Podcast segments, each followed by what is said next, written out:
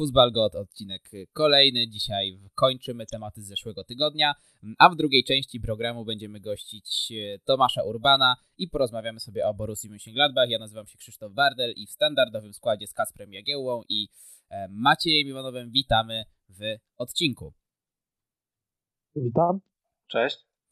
No więc e, nie przedłużamy panowie, od razu przechodzimy do rzeczy, bo dzisiaj tematów jest dużo, czasu tyle co zwykle a nie ma też co się za bardzo rozwodzić nad niektórymi rzeczami. Może trochę dużo czasu poświęcamy ostatnio na szalkę, na drużynę, która jest ostatnia w tabeli, ale mimo wszystko nie jest to sytuacja normalna, to nie jest Beniaminek y, czy jakaś drużyna prawie że anonimowa dla większości fanów, tylko e, zespół, który jeszcze do niedawna grał w Lidze Mistrzów, w Lidze Europy i był jednym z takich frontmenów, można by było powiedzieć, Bundesligi w Europie. E, no a teraz są na ostatnim miejscu tabeli, 9 punktów w 23 meczach. Omówiliśmy sobie ich sytuację e, dokładnie w zeszłym tygodniu, więc teraz nie będziemy do tego wracać. E, no ale zaszły pewne zmiany, których nie sposób jest obok, obok których nie sposób jest przejść obojętnie. Mianowicie kolejna zmiana trenera to jest czwarty czy piąty, w zależności jak liczyć trener w, w, w, tym, w tym sezonie, tak, bo zaczęło się od Wagnera, potem był Baum, Potem był na stałe Gross, a jeszcze po drodze przez chwilę trenerem tymczasowym był e, Stevens, więc e, piąty trener tym razem e, padło na Dimitriosa Gramozisa, byłego trenera Darmstadt, który zbyt dużej kariery trenerskiej, zbyt dużego doświadczenia nie ma, ale mimo wszystko w swoim poprzednim klubie był bardzo, bardzo wysoko oceniany. W klubie pojawi się też nowy dyrektor sportowy, ale nazwiska jeszcze nie znamy. Rzekomo jest wybrany ale obecnie ma jeszcze e, umowę z e, inną drużyną, więc e, dopiero gdy ją rozwiąże, mm, personalia zostaną ogłoszone, no ale my chcemy skupić się troszeczkę na Gramozisie. 42-letni Grek podpisał umowę do końca przyszłego sezonu, więc i ma gwarancję, że po tym sezonie nie zostanie zwolniony, przepraszam. A więc pewien komfort pracy ma zapewniony, czego, czego jego poprzednicy nie mieli, ale ale też nie ma się co dziwić, bo nie byli to trenerzy, którzy dawali jakąkolwiek jakość. E, wydaje mi się, że tutaj najgorszą decyzją w tym sezonie było właśnie mm, zatrudnienie Manuela Bauma po Dawidzie Wagnerze. Nie był to, nie był to trener, który dawał jakąkolwiek większą jakość i spirala problemów e, narastała. E, Gramozis dosyć długo nie trenował, zanim objął szalkę. No i teraz dostaje czas do końca sezonu, żeby zapoznać się z drużyną, zobaczyć jako, z jakim materiałem ma do czynienia, no i e, żeby od przyszłego sezonu, gdzie ta przerwa między pierwszą, końcem pierwszej a startem drugiej Bundesligi będzie dosyć krótka, e, przygotować zespół jak najlepiej do startu w drugiej lidze. Jego kontrakt zostanie automatycznie przedłużony, jeżeli uda mu się po sezonie 21-22 awansować. Po tym przydługim wstępie, panowie, oddam wam mikrofon, bo wiem, że e, też jakieś przemyślenia na, na ten temat macie. Kasper Kibic Szalkę, Maciek wiem, że też e, zainteresował się postacią Gramozisa przed nagraniem, więc e, zostawiam wam scenę, no i, no i, i, i czekam, co macie do powiedzenia. Wiesz, jest takie, jest takie łacińskie powiedzenie, obawiam się Greków, nawet gdy przynoszą dary.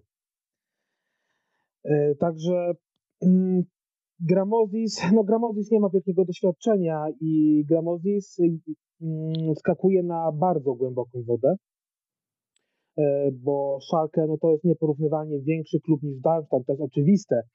E, presja jest, e, jest o wiele większa. Wiadomo, że Schalke będzie celowało w awans. Obojętnie jaka będzie ich sytuacja kadrowa w następnym sezonie, to i tak celem Schalke będzie awans. Każda kolejna porażka e, będzie skutkowała tym, e, że Gramozis będzie, będzie na celowniku, na celowniku dziennikarzy, na celowniku kibiców. E, no i też zobaczymy przede wszystkim, jak Szalkę, Szalkę dokończy ten sezon. Tak, no próba generalna, próba generalna jest już, już teraz w weekend z Mainz. E, I tak naprawdę, gdyby Szalkę wygrało ten mecz z Mainz, e, to jeszcze by wróciło do gry. Mainz jest bezpośrednim kandydatem do spadku. E, wtedy Szalkę traciłoby już tylko 6 punktów. E, no ale umówmy się, że, że Szalkę mimo wszystko, mimo wszystko spada. E, no i Gramozis, Gramozis nie jest nowym nazwiskiem w kontekście Szalkę. Gramozis był już mm, sądowany przed sezonem. sądowany przed Baumem i teraz, tak jak mówił Peter Knabel, do trzech razy sztuka, tak? W końcu, w końcu udało się go zakontaktować. I z tego, z tego, co można było przeczytać o nim, i o tym, co sądzili o nim piłkarze E, w Darmstadt, e, co sądzili o nim kibice, mm, można mieć, e, można, można być, można pozytywnie oczekiwać tego, co będzie, co będzie w drugiej lidze. Gramozis przede wszystkim wie, czym jest Zagłębie Rury. On jest, on, tak jak powiedział, on jest dzieckiem Zagłębia Rury. On doskonale wie, jak ważna jest piłka, zna mentalność takiego klubu jak Szalkę, bo przecież y, swoją całą trenerską edukację e, przed Darmstadt y, y, wyniósł w Bochum. E, konferencję zaczął od Glukauf, takiego polskiego górniczego szczęść Boże, e, ale to są takie sprawy poboczne. Jak odchodził z Darmstadt, on Darmstadt przede wszystkim w pierwszym swoim sezonie ustabilizował. E, drużyna grała fatalny futbol za, za poprzedniego trenera, za Dirka Schustera. On e, potrzebował dość długo czasu, praktycznie rok potrzebował, żeby tę, tę drużynę ustabilizować, ale runda wiosenna e, poprzedniego sezonu była, była fantastyczna. On praktycznie otarł się o awans do Bundesligi. Jemu do trzeciego miejsca mm, zabrakło trzech punktów. Więc tym bardziej było dziwne i absurdalne, e, że Darmstadt e, się go pozbyło. Darmstadt e, celowo chciał przedłużyć kontrakt tylko o rok, podczas gdy Gramozis chciał długoletniego kontraktu i, i o, to się, o to się rozeszło. I właśnie po tym, jak odchodził z Darmstadt, no to piłkarze, piłkarze absolutnie nie byli zadowoleni.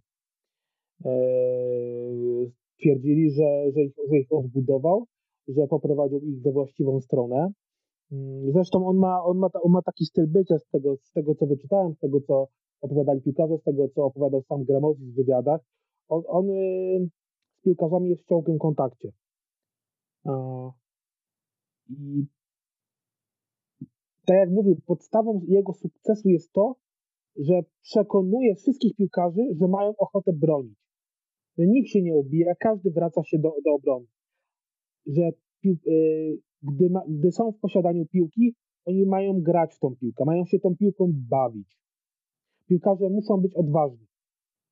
Więc y, jeśli chociaż w połowie wprowadzi swoją filozofię szalkę, no to będzie futbol dawno niewidziany e, w Gelsenkirchen.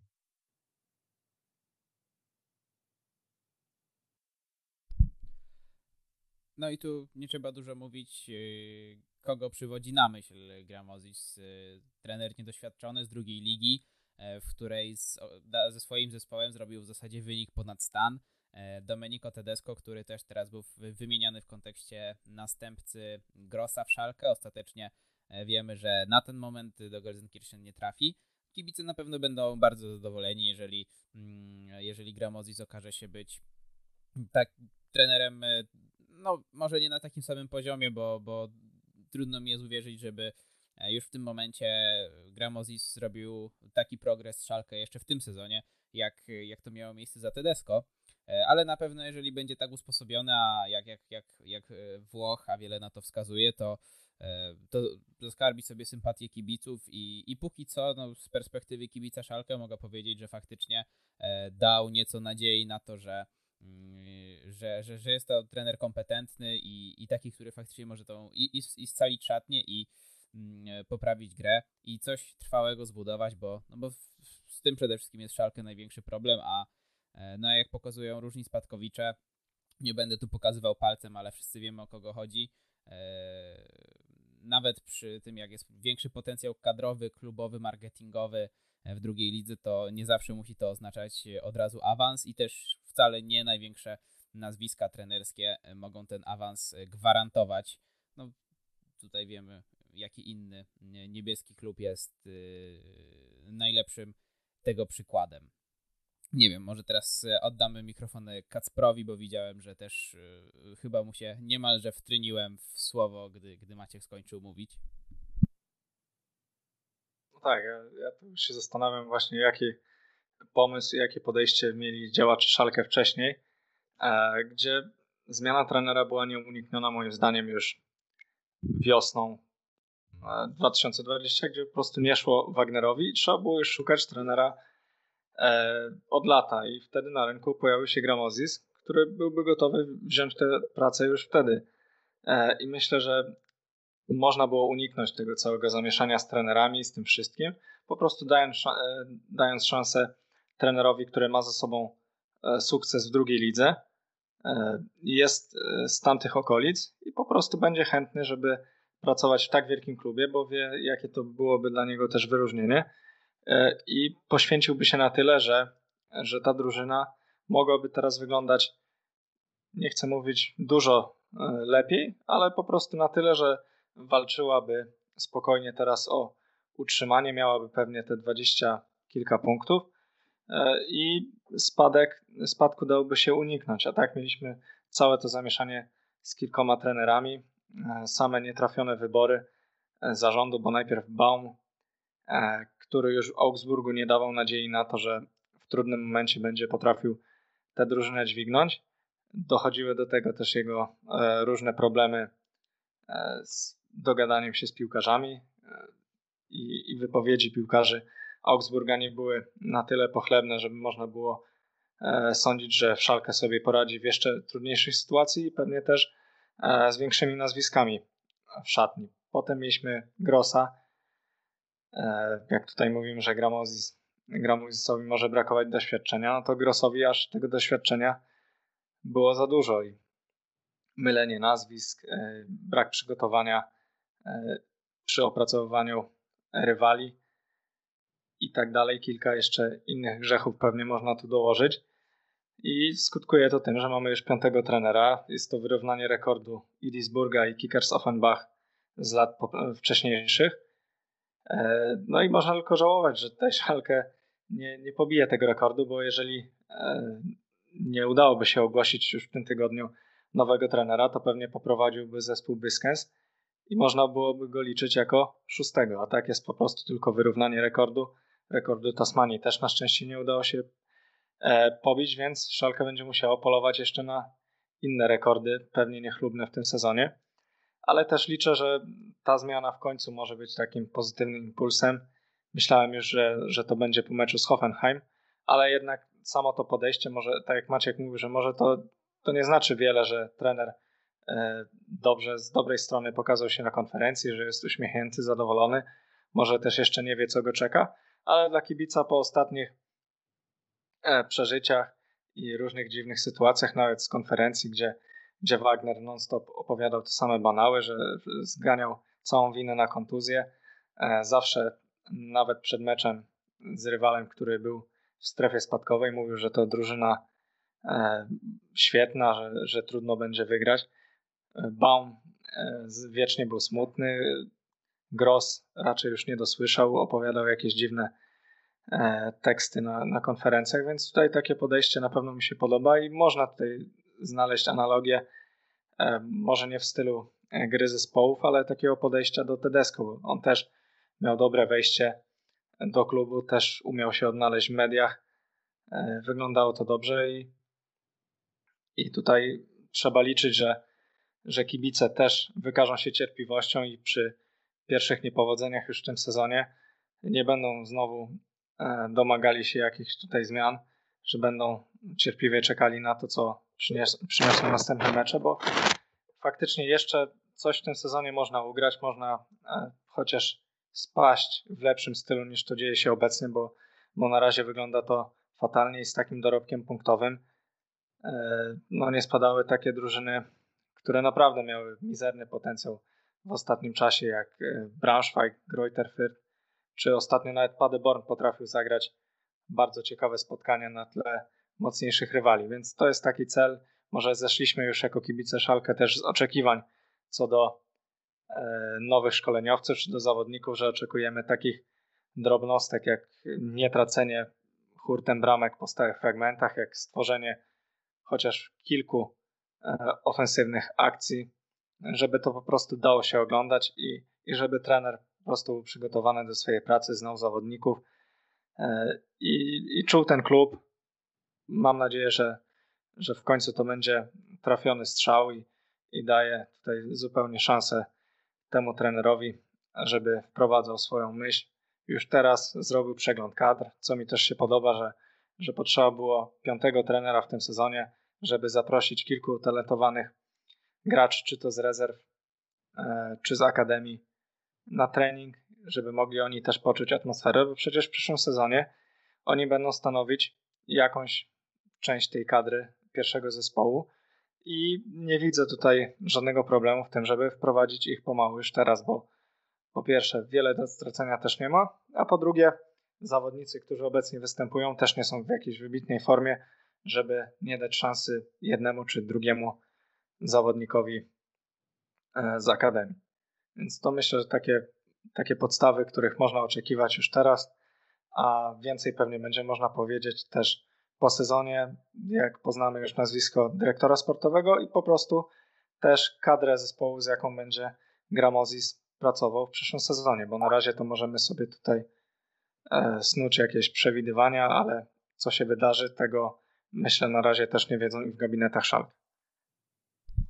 No i myślę, że możemy tym akcentem temat Szalkę zakończyć. E, być może wrócimy do niego za tydzień, e, jeżeli Szalkę uda się wygrać z Mainz, bo wtedy no bo wtedy e, jeszcze tak jak Maciek mówił, jakaś tam nadzieja wróci, więc może będzie co analizować, może porozmawiamy o tym, jak ta gra Szalka się zmieniła przy, przy Gramozisie, ale jeżeli przegrają, to, to myślę, że już do końca sezonu będziemy milczeć i tylko sobie e, podsumujemy e, w jakiś sposób ich, ich temat na, na, sam, na sam koniec obecnej kampanii. A teraz przejdziemy do Bayeru Leverkusen, który no nie chcę używać tego oklepanego zwrotu Neverkusen, ale, ale wygląda na to, że po, po raz kolejny pasuje. Wydawało się, że Bayer Leverkusen i Borussia Mönchengladbach będą walczyć um, o miejsca 3-4. E, w, w, w, przepraszam, o miejsce czwarte e, w, w tabeli Borussia Dortmund e, wskoczy sobie uzupeł jako uzupełnienie podium do Bayernu i Lipska, a obecnie wygląda to tak, że Leverkusen jest szóste, Gladbach dziewiąte i w weekend grają mecz E, między sobą, więc e, naprawdę bo klasikera no, jest co oglądać w ten weekend, jak chodzi o Bundesligę, ale do samego meczu myślę przejdziemy w drugiej części z Tomaszem Urbanem, a teraz skupimy się na samym Bayerze Leverkusen, e, zdziesiątkowanym przez kontuzję, no ale też grającym zdecydowanie poniżej swojej jakości. Panowie, powiedzcie mi, co się zepsuło po 12 kolejce? Do 12 kolejki 0 przegranych, 8 zwycięstw, jak dobrze pamiętam. Na od kolejki 12 tylko dwa razy udało się zgarnąć pełną pulę, nie z niebyle kim, bo Borussią Dortmund i, i rewoluc- re, rewolucją tego, rewelacją tego sezonu Stuttgartem. No ale mimo wszystko e, masę wpadek z takimi drużynami jak po drodze były Union Berlin, e, przegrana remis z Werderem, E, przegrana z Lipskiem i Wolfsburgiem, co chyba też dobitnie pokazuje w jakim miejscu e, teraz znajduje się Leverkusen, czyli że faktycznie pod tymi drużynami, no i idiotyczne straty punktów, to o czym zawsze mówimy, że drużyny, e, które celują wysoko w Bundeslidze, nie mogą sobie pozwalać na regularne tracenie punktów z takimi drużynami jak Mainz, Augsburg czy Freiburg. Freiburg co prawda jest teraz w dobrej dyspozycji, no ale mimo wszystko Bayer Leverkusen aspirując do top 4 powinien w tym meczu 3 punkty zgarnąć najbliższą sobotę o 15.30 mecz z Gladbach. Co się stało, że e, Leverkusen jest tam, gdzie jest i, i jak wy widzicie ten mecz między dwoma, myślę, można e, to powiedzieć, e, swego rodzaju rozczarowaniami tego sezonu? Co się stało? Lewandowski się stał. To nie jest przypadek, że po tej bramce Lewandowskiego w 93 minucie coś, coś w Bajerze stanęło w lidze. E, Bayer Leverkusen od zawsze miał słaby mental, więc kto wie, czy naprawdę coś, coś, coś w głowach się nie przestawiło, bo przecież do, do, e, do meczu z Bayernem szło wszystko elegancko. Bayer był sensacją tej ligi, znaczy może nie sensacją, e, to, to za duże słowo, ale grali naprawdę, grali jak z nut. No wszyscy, wszyscy się nimi zachwycali, że pomimo odejścia Havertza, Wolanda, Bosch i tak Boż i tak sobie poradził i nie, nie, nie, było, nie było widać mm, braku tych, tych piłkarzy, a potem e, no cóż, Bayer jak to Bayer? No teraz jest pytanie, e, który Bayer to jest ten prawdziwy Bayer? Ten Bayer z początku sezonu, z tych pierwszych 12 kolejek, czy ten Bayer obecny? Wydaje, bo wydaje mi się, że, że coś pomiędzy. E, coś pomiędzy i tak naprawdę e, ten początek sezonu to, był absolut, to była absolutnie gra ponad stan. E, wychodziło im wszystko i teraz Bayern gra tak, jak powinien grać. Nie załatali tych, tych, tych braków po, po Wolandzie, po Hawercu. No i, w, no i w dłuższej perspektywie to wyszło, to wychodzi. I co ciekawe, E, nie ma, nie ma tematu e, zmiany trenera, nie ma tematu zwolnienia Boscha. Mm, wszelkie źródła z Leverkusen, nawet kibice z Leverkusen, nikt nie żąda, nikt nie żąda głowy, e, głowy trenera Boscha. Mm, nie wiem, czy uznają to za naturalny stan, czy po prostu uznają też, że tak naprawdę w dłuższej perspektywie on na razie nie ma, nie ma z tego rzeźbić. Do tego dochodzi plaga kontuzji. E, teraz najnowszych, może nie kontuzji, ale e, Wirtz ma, jest zarażony koronawirusem, więc też sobie odpocznie.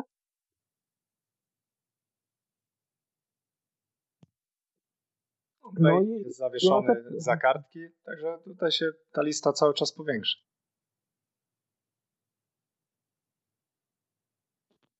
Więc tak na początku sezonu żarło, żarło i żarło, bo nie miał żadnych problemów. No a potem jak już wszystko się zwaliło, to, zwali, to zwaliło się na amen, tak? Plaga kontuzji, e, słabsza forma, no i mamy to, co mamy. No, coś mi to przypomina z poprzedniego sezonu Szalkę. Może nie grali aż tak fenomenalnie, nie punktowali aż tak dobrze jesienią, ale też byli w czołówce, a później na wiosnę jak się zacięło, no to już się nie odkręcili do końca. No, Bayer jednak ma na tyle dużo jakości, że zaraz pewnie przyjdzie lepszy moment i, i uda się o to odwrócić, ale to też nie, nie pierwsza taka sytuacja z Boschem związana, e, gdzie podobnie to wygląda. W Borussii też miał znakomite wejście. Póki się wszystko układało, to było super, a później jak, jak przyszła słaba forma i zniżka, no to już do końca e, nie zdołał tego odwrócić i trzeba było go zwolnić po prostu, bo nie był w stanie pozbierać tej drużyny do kupy i tutaj wygląda to podobnie. Wiadomo, ma swoje problemy i szczególnie może dziwić, że e, w obronie to nie wygląda aż tak fatalnie, bo Bayern dalej nie traci wielu bramek, a tam też mają swoje problemy, bo potrafią podarować e, bramkę Augsburgowi, e, tak jak to zrobił Lomb. W ogóle Augsburg ma jakiś dziwny, dziwny dar ostatnio do wymuszania błędów. Nawet w sumie trudno nazwać to wymuszaniem bramkarzy rywala, bo ostatnio Centner też nie popisał się w meczu z Augsburgiem. Także no, trudno też powiedzieć, jak, jak to się potoczy w Bayerze. Taki stały punkt ich też e, się dokonał, bo odpadli e, z Ligi Europy. Chociaż też już w pierwszym meczu udało mi się w pewnym stopniu odrobić straty. Wydawało się, że może jednak w rewanżu uda się to odkręcić. No ale znowu wyszła ta natura Bayeru i, i również odpadli. W pucharze e, też nie przystoi odpadać z czwartoligowcem, bo tak jak mówiło się, że Szalkę jest tak w słabej formie, że może odpaść e, z rywalami na wcześniejszym etapie i to już w ogóle nie daliby kibice spokoju e, tej drużynie. Tak Bayer odpadł e, z, z SN, gdzie też ta droga po odpadnięciu Bayernu do finału mogła być dość łatwa. To mo mogą sobie też wpluć brodę i praktycznie E, zanim przejdziemy do Gladbach, no to można powiedzieć, że to są takie dwie drużyny, które w ciągu miesiąca, może trochę Bayer e, w dłuższym, w dłuższym okresie, przegrały sobie cały sezon i, i teraz spotkają się e, naprzeciw siebie. No i też ciekawe, jak, jak będzie ten mecz wyglądał, bo obie drużyny są w fatalnej formie. Mam nadzieję, że nie skończy się to jakimś 0-0 albo że będą sobie sami bramki strzelać bo, bo też może tak być. 0-0 to byłby najgorszy wynik dla obydwu stron, mi się wydaje. To znaczy remis byłby po prostu najgorszym wynikiem dla obydwu stron, bo ani jednej, ani drugiej drużynie nie pozwoliłby doskoczyć do miejsc, na których im zależy, no a tutaj szczególnie nóż na gardle ma Borussia Mönchengladbach, która jest na miejscu dziewiątym i myślę, że tym wątkiem możemy zakończyć tą część. Robimy króciutką przerwę na nagraniu, to oczywiście będzie dosłownie kilka sekund i łączymy się z Tomaszem Urbanem. Wracamy za momencik. E, tak jak mówiłem, króciutka przerwa i witamy e, się e, serdecznie. Raz jeszcze jest z nami już Tomasz Urban, Eleven Sports. Witamy. Dzień dobry, witam serdecznie. No i tak jak wspominaliśmy wcześniej, skończyliśmy na meczu Bayer Leverkusen Borussia Mönchengladbach i przejdziemy do analizy tego, co tam w Mönchengladbach piszczy. Pan Tomasz jest sympatykiem Borussii Mönchengladbach, bo chyba tak najtrafniej będzie, będzie takie określenie będzie najtrafniejsze. Tak, takie określenie najbardziej lubię. E, jestem kibicem Siarki Tarnowrzek i tylko i wyłącznie Siarki, natomiast z Borussią oczywiście sympatyzuję. Leży mi na sercu jej los, ale, ale uważam, że kibicem można być tylko jednego klubu, tylko jednej drużyny. E, no nie płaczę po porażkach, nie skaczę pod niebo, kiedy wygrywają, oczywiście mnie to cieszy, ale, ale jednak serce bije mocniej tylko dla Siarki. No właśnie, bo tych okazji do skakania pod y, niebo dla kibiców Borussii Mönchengladbach w tym sezonie nie było tak dużo, bo biorąc pod uwagę Bundesligę, to jest tylko 8 zwycięstw w 23 meczach, obecnie dziewiąte miejsce w tabeli. E, co się stało z tą Borussią ogólnie w sezonie i co się dzieje w ostatnich pięciu meczach? E, no i jaki wpływ na to, co ostatnio się wydarza, ma mm, fakt, że Marco Rose ogłosił swoją decyzję, którą i szatnia, i kibice w, w Borussii Mönchengladbach przyjęli no, delikatnie rzecz ujmując, mieszany sposób. No to po kolei, bo jak sobie popatrzymy na kadrę, Borussia Mönchengladbach utrzymała skład poprzedniego sezonu, ba, nawet doszło dwóch piłkarzy, e, Lazaro i, Wolf, którzy są wykorzystywani w rotacji przez Rozego. Oczywiście większość kibiców Gladbach, o ile nie wszyscy obiecywali sobie po nich zdecydowanie więcej niż e, ci piłkarze prezentują na boisku i niż dają swoją postawą drużynie. Zwłaszcza Wolf jest mocno krytykowany i jest nacenzurowanym i, i nie spełnia zupełnie oczekiwań, a problem polega na tym, że Wolf został już oczywiście wykupiony, bo jego klauzula wchodziła w życie po rozegraniu określonej liczby meczów. No i wygląda to trochę teraz tak, jakby Gladbach miała z tym Wolfem zostać jak Himmelsbach z angielskim po, po odejściu Rozego, bo na razie Wolf nie ma za bardzo takiego punktu zaczepienia, ale ja bym też przestrzegał przed zbyt wczesnym skreślaniem go po pierwsze, to chłopak, który miał ciężką kontuzję i też myślę potrzebuje trochę czasu, po drugie, e, to też nie jest tak, że piłkarze od razu funkcjonują w nowych środowiskach. Bardzo mocno krytykowano chociażby Jonasa Hoffmana, kiedy ten grał przez pierwsze lata w Borussii Mönchengladbach. Dziś Hoffman to jest absolutnie jeden z liderów i z najważniejszych piłkarzy w Borussii. E, więc być może, być może Wolf też pójdzie tą samą drogą. Być może będzie mu paradoksalnie łatwiej, kiedy nie będzie już miał nad sobą Marco Rosego i będzie musiał się skupić tylko i wyłącznie na graniu i, i będzie odpowiedzialny sam za własne losy. Więc ja jeszcze bym tutaj tego transferu tak do końca nie, nie skreślał. Graniczaka też miał ciężki żywot na początku w Gladbach. Pierwszy sezon bardzo nieudany, a potem nastąpił przełom i, i wiem, jak to się dalej potoczyło. Więc kadrowo Borussia jest mocniejsza niż była w poprzednim sezonie, natomiast wynik, który, który wykręca w lidze jest no, fatalny, co tu dużo mówić, bo mm, dziewiąte miejsce. E, po raz pierwszy może się zdarzyć od 10 lat taka sytuacja, że Borussia zakończy sezon poza pierwszą dziewiątką, czyli Max Ebert zawsze powtarza, że ważny jest ten Einstelliga Platz, czyli miejsce w pierwszej dziewiątce. Może się w tym sezonie zdarzyć, że tej pierwszej dziewiątki nie będzie. A ja tylko przypomnę, że Borussia jest obok Borussii Dortmund i Bayernu Monachium jedynym klubem, który w tym okresie, w tej dekadzie każdorazowo plasował się na miejscach od 1 do 9. E, tak więc wiele rzeczy faktycznie nie gra i wiele rzeczy trzeba zrzucić na karp e, pracy Marco Rozego, ale też oczywiście pandemii, potężnych obciążeń. E, kadra Borussii jest szeroka, ale nie do końca tak wyrównana jak myślę e, kadra Lipska, czy, czy kadra Borussii Dortmund, czy, czy Bayernu. Stąd kiedy dochodzą obciążenia, no to, no to Borussii ciężko rzeczywiście zrekompensować ubytki kadrowe, czy też tę rotację, którą wprowadza, e, wprowadza Marco Rose. Myślę, że bardzo podobna sytuacja jest w Leverkusen. Oni też mają szeroką kadrę, ale jakościowo nie jest to kadra taka bardzo równa i też chyba Stąd między innymi biorą się w tym sezonie ich, ich kłopoty, ich problemy. E, oczywiście duży wpływ na, na to, co robi Gladbach ma sytuacja z Marco Rose e, i to, że odchodzi z klubu. Oczywiście Max Eberl i, i te źródła związane z klubem dementują, jakoby były jakieś nieporozumienia na linii Marco Rose piłkarze, natomiast wszystkie media niezależne od klubu, ale związane z nim, na przykład różnego rodzaju podcasty, różnego rodzaju strony piszące o Borussii Mönchengladbach, mające swoje źródła, również dziennikarze, chociażby Rajnicze Post, no, podkreślają, że te doniesienia dotyczące buntu niektórych piłkarzy w stosunku do Rozego są prawdziwe. Ostatnio czytałem taki tekst napisany na blogu Mitgedacht, to jest jeden z takich właśnie blogów poświęconych Borussii Mönchengladbach, e, którego autorzy mają takie dość bliskie dojścia do klubu i oni się zarzekali wręcz, że te informacje o, o tym, że szatnia się e, zbuntowała przeciwko Rozemu i e, rzeczywiście mm, ma mu za złe to, że, że w taki sposób postąpił, a nie inny. To, to są prawdziwe informacje.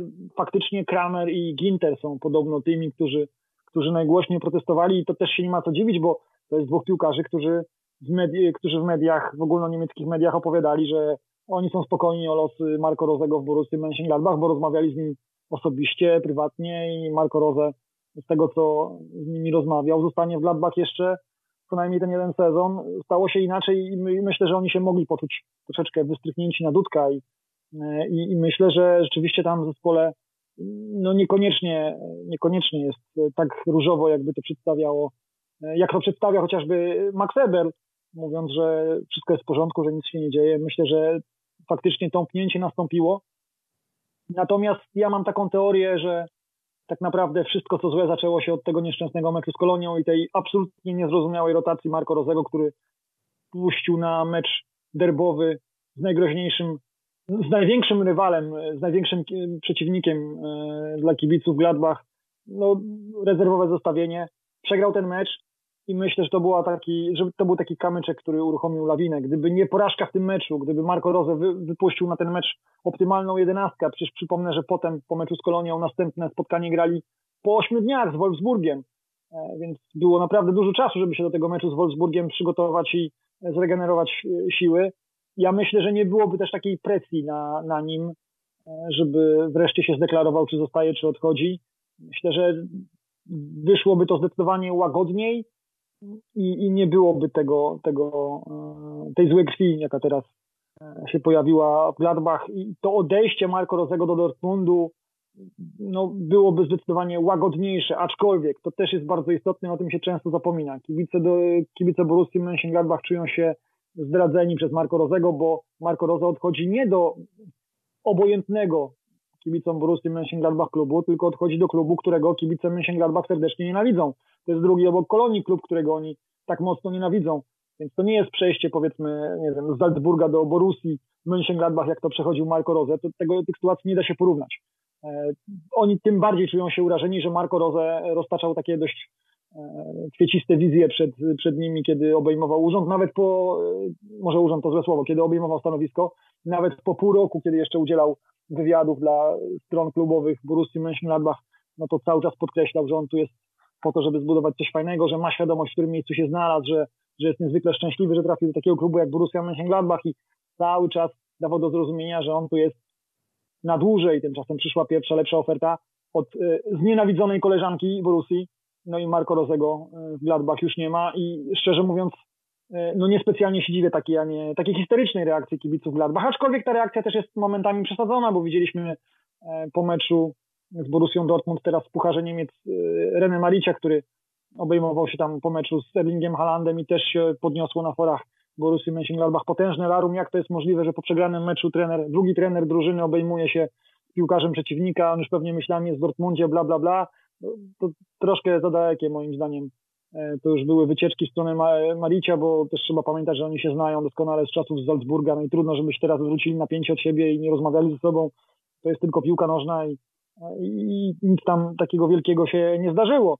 Oczywiście, analizując to wszystko na chłodno, można powiedzieć, że Marco Rosen nie zrobił niczego złego, bo wykorzystał po prostu klauzulę, którą, którą Max Ebel e, wpisał mu w kontrakt i to wszystko. Natomiast e, no, ja myślę, że trudno to w ten sposób kibicom Borussy Mönchengladbach wytłumaczyć, no bo jednak jedna decyzja Rozego sprawiła, że sezon jest w zasadzie zrujnowany i szanse Borussii Mönchengladbach na zakwalifikowanie się do Europy no są już bardzo, bardzo niewielkie i ten mecz teraz w sobotę z Bayerem Leverkusen to jest naprawdę mecz chyba ostatniej szansy, bo jeżeli Borussia przegra no to na tę Ligę Europy no już naprawdę będzie musiała patrzeć przez taką bardzo, bardzo grubą lupę. Zostanie jeszcze ewentualnie szansa na, na zakwalifikowanie się do, do Ligi Conference, aczkolwiek przy zaistniałej sytuacji, kiedy przyjdzie nowy trener, kiedy będzie musiał to wszystko poukładać, poustawiać, granie w lidze konferenc, tej najmniej prestiżowej, już wiemy, wiemy, że w ogóle ta Liga Europy jest taka trochę traktowana po macoszemu, a tu jeszcze konferenc, to myślę, że korzystnie byłoby chyba dla Borusy i dla nowego trenera, żeby miał po prostu spokój do Europy i, i żeby się mógł skoncentrować na tym, żeby sobie poukładać wszystkie klocki i żeby, żeby Borussia Mönchengladbach grała w lidze z czystą głową, tak jak w tym sezonie robią chociażby Wolfsburg i Eintracht i widzimy, jakie to przynosi efekt no właśnie wątek nowego trenera i tego, jakie klotki będzie układał w przyszłym sezonie. Myślę, że możemy sobie teraz do tego przejść, bo ewentualnie e, potem jeszcze wrócić do e, sytuacji bieżącej. Marco Rose odchodzi, to już jest pewne. E, kto przyjdzie zamiast? Mówiło się bardzo długo o Jesse Marszu, teraz pojawiają się też nowe kandydatury. Mm, jak to widzisz i, i uważasz, że kto byłby takim naturalnym i, i najlepszym następcą Marco, Marco Rose w Borussii Mönchengladbach? No ja wychodzę z założenia, że tak na dobrą sprawę są tylko e, dwa nazwiska, które się liczą na giełdzie. To jest Jesse Marsh, to jest myślę kandydat numer jeden i Jerry Soanes z Young Boys Berno, aczkolwiek też można przeczytać e, w mediach e, związanych z Borusią, że Soane ma raczej takie no, szanse outsidera ale mi się nie wydaje, żeby było aż tak, aż tak słabo z jego szansami. Myślę, że to jest opcja numer dwa, jeżeli nie wypali opcja z Jesse Marszem. Mówiono też, że Jesse Marsz ma klauzulę, tak samo jak miał klauzulę Marco Rose, ale w ostatnim czasie prasa niemiecka zdementowała tę informację i bodajże Kicker pisał, że e, Jesse Marsz klauzuli nie ma, natomiast klauzulę ma Jerry Seane w, w Young Boys Berno. Myślę, że to są niezłe kandydatury. Szczęście w nieszczęściu Borussii polega na tym, że na rynku jest naprawdę kilku fajnych tenerów e, i myślę, że można sobie, można sobie dopasować tenera pod drużynę, którą się ma pod futbol, jaki chce się grać. E, ja uważam, że fajniejszą opcją byłby mimo wszystko Seoane, bo byłaby to, byłby to taki powiew świeżości, bo to jest facet, który swoją pracą w Szwajcarii absolutnie zasłużył na to, żeby sprawdzić się w takiej mocniejszej piłce. E, i, i, i chciałbym też, e, chciałbym go zobaczyć w Borussii. Natomiast Jesse Marsz to jest w prostej linii kontynuacja piłki Salzburga, piłki Red Bulla może bardziej, e, czyli, czyli kontynuacja filozofii Marco Rosego, też nastawiony na taki futbol bardzo emocjonalny, na, na futbol z pasją, też oczywiście tymi wszystkimi wartościami propagowanymi przez, przez Red Bulla, to ja też nie będę płakał z tego powodu, jeżeli Jesse Marsz zostanie pierwszym tenerem. Po prostu bardziej byłbym ciekawy tego, co zrobiłby z Borussią Mönchengladbach Jerry Solane, aczkolwiek też rozumiem Maxa Eberla, który e, no ja sobie mogę pozwolić na taką opinię, że byłbym ciekaw, co by z tego wyszło, natomiast Max Eber nie może być ciekaw, e, to znaczy nie może się kierować takimi samymi przesłankami, on musi być pewien, e, nie może być ciekaw, co z tego wyjdzie, tylko musi zmaksymalizować zmaksymalizować właściwy, szansę na właściwy wybór. Więc no, tak czy inaczej uważam, że obaj kandydaci to jest naprawdę dobra opcja dla Borussii.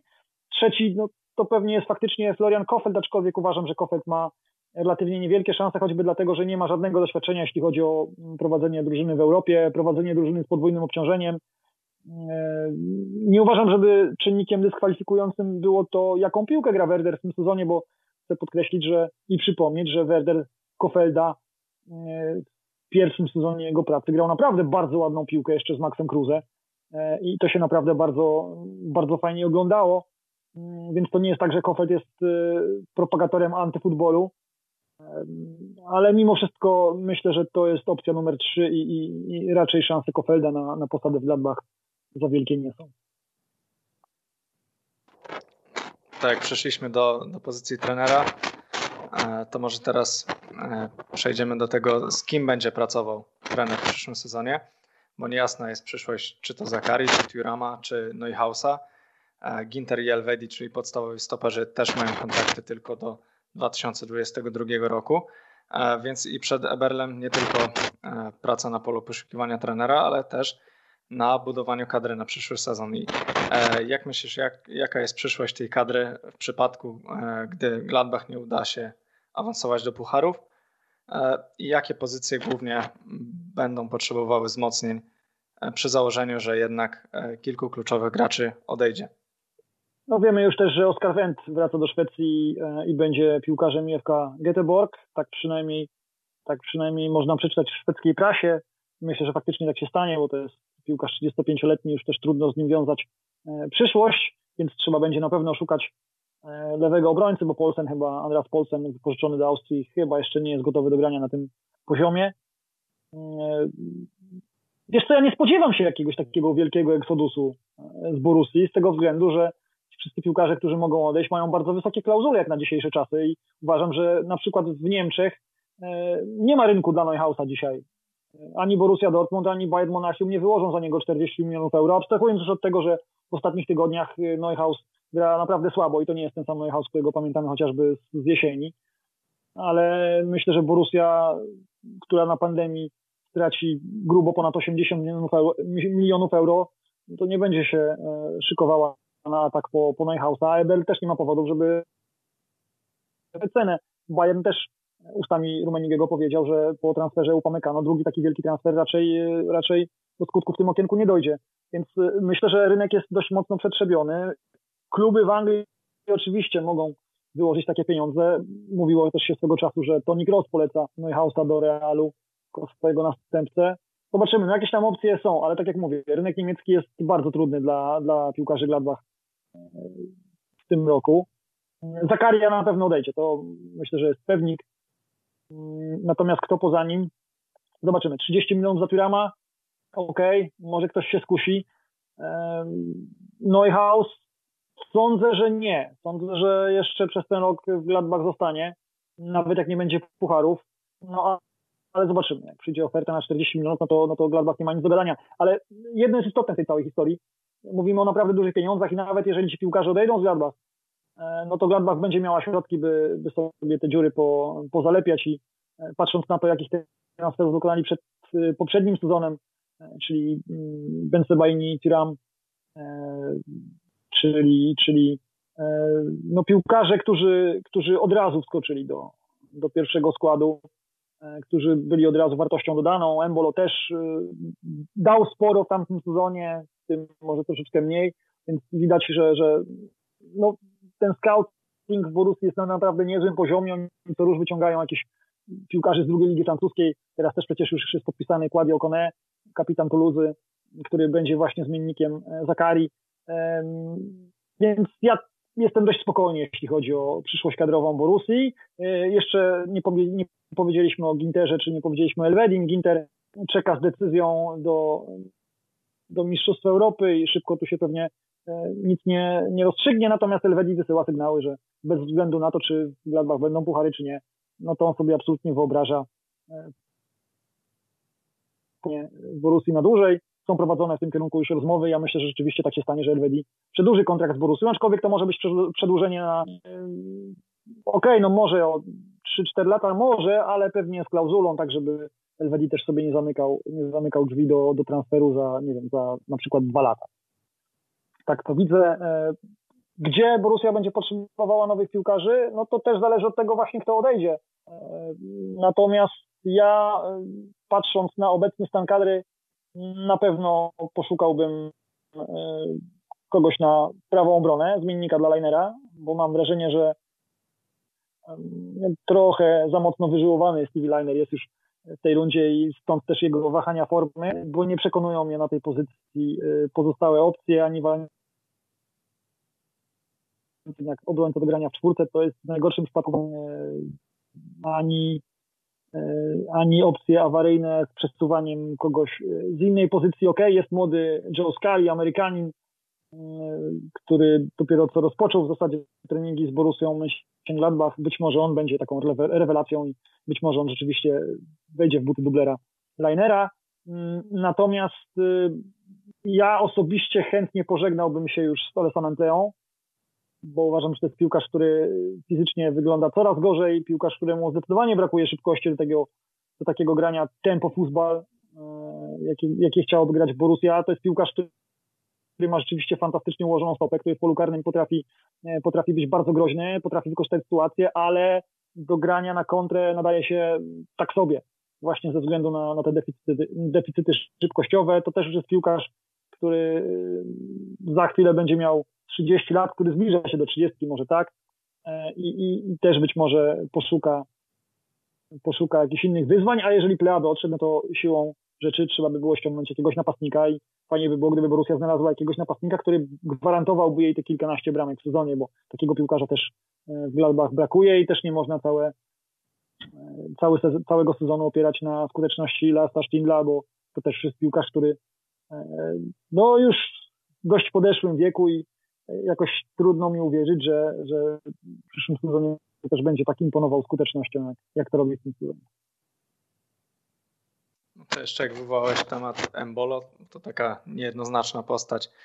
E, już pomijając jego wszystkie przygody pozabojskowe, to w tamtym sezonie wydawało się, że, że faktycznie odżył po, po pobycie w Szalkę e, i wygląda lepiej, no ale w tym sezonie już można częściej na niego też e, narzekać, choć też tak fatalnie jak Szalkę nie jest. No i takie luźniejsze już pytanie, jak do tego doszło, że w niektórych meczach biegał z opaską kapitańską, bo Szalkę biegał z opaską, ale na oczach, a tutaj jednak opaska kapitańska, e, gdzie kilku bardziej doświadczonych i bardziej nadających się moim zdaniem do tego zawodników e, w kadrze Gladbach jednak jest.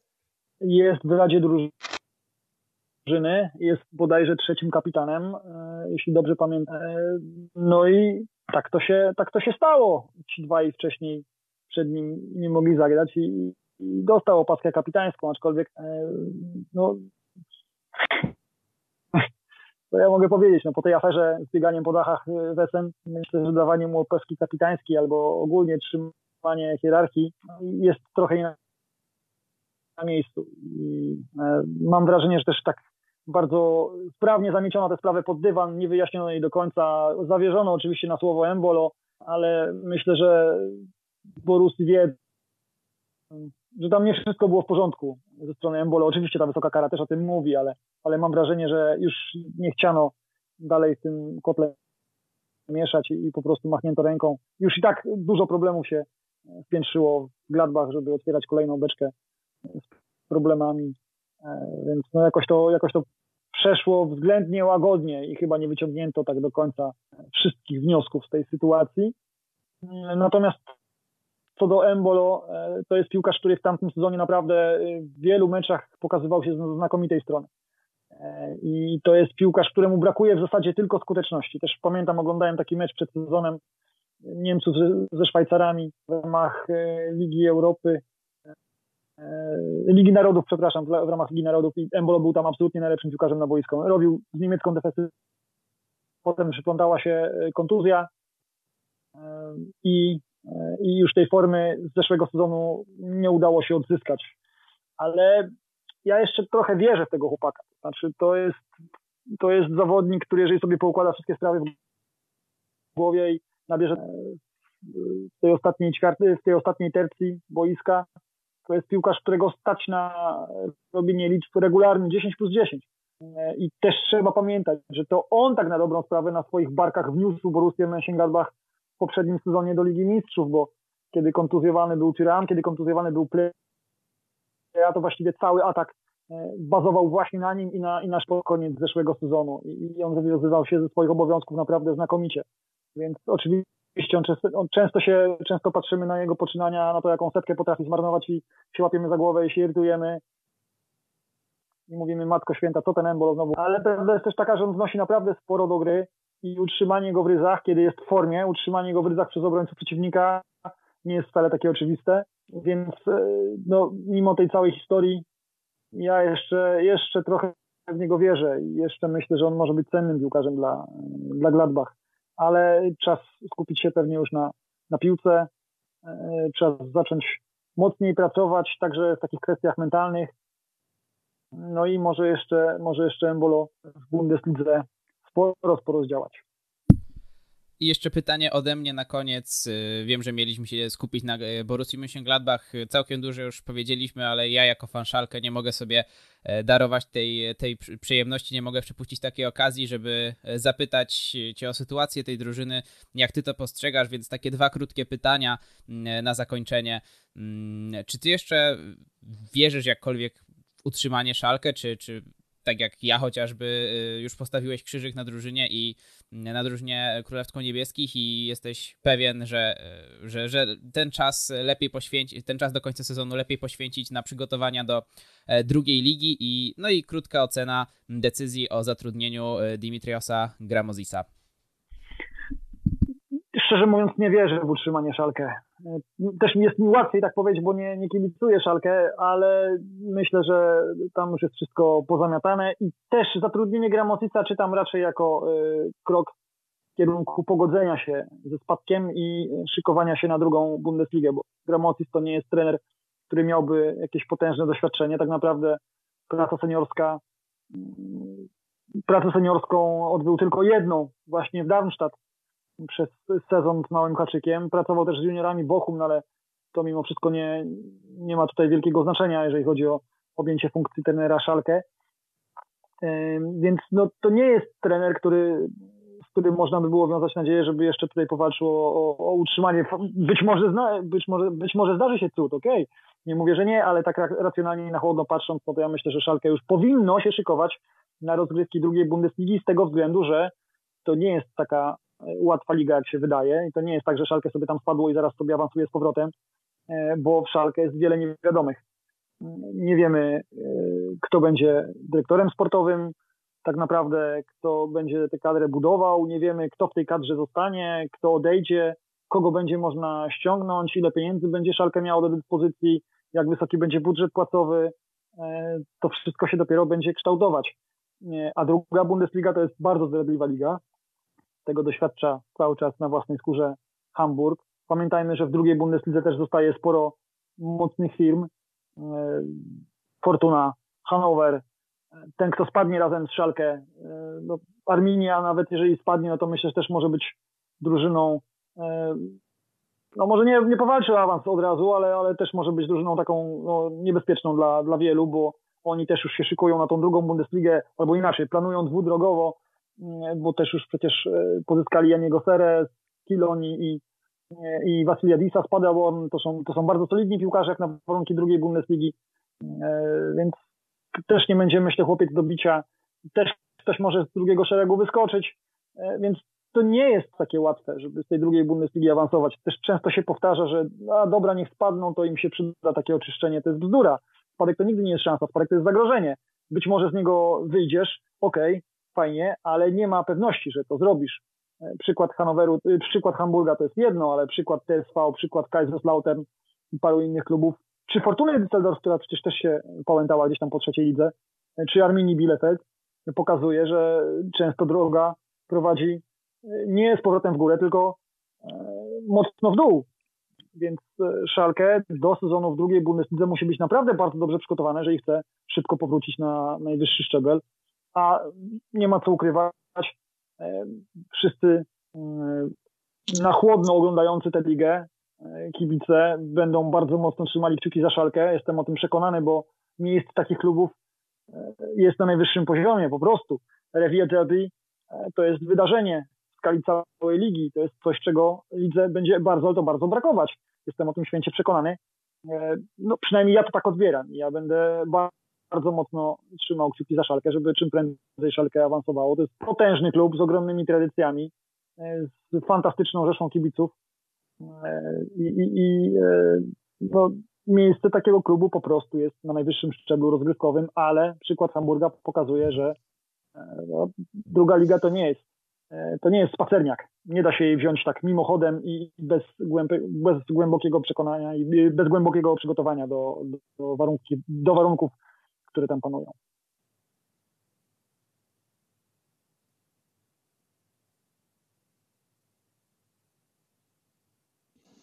To na koniec anegdotka o Borussii Mönchengladbach.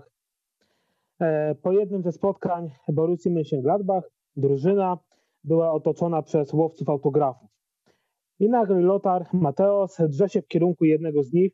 Po co od niego bierzesz autograf? To tylko nasz kierowca autobusu. No i wściekły trener Jupp Henkes zawiesił Lotara na jeden mecz. Fajne, nie znałem tego, powiem szczerze. Ja też o tym nie słyszałem, bo Maciek często kończy tutaj nasze odcinki jakąś anegdotką i większość e, zwykle nam poza kulisami opowiadał, o tej nigdy nie słyszałem.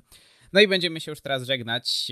E, przede wszystkim bardzo dziękujemy za poświęcony czas. E, dziękujemy za też merytoryczny wkład w nasz podcast, bo myślę, że udało nam się nagrać bardzo treściwe 30 minut. Z nami był Tomasz Urban, Eleven Sports. Dziękujemy bardzo. Dziękuję bardzo, do usłyszenia. No i także w standardowym składzie się żegnamy. Maciej Iwanow, Kacper Jagiełło. Dzięki. Dzięki również. Krzysztof Bardel, do usłyszenia.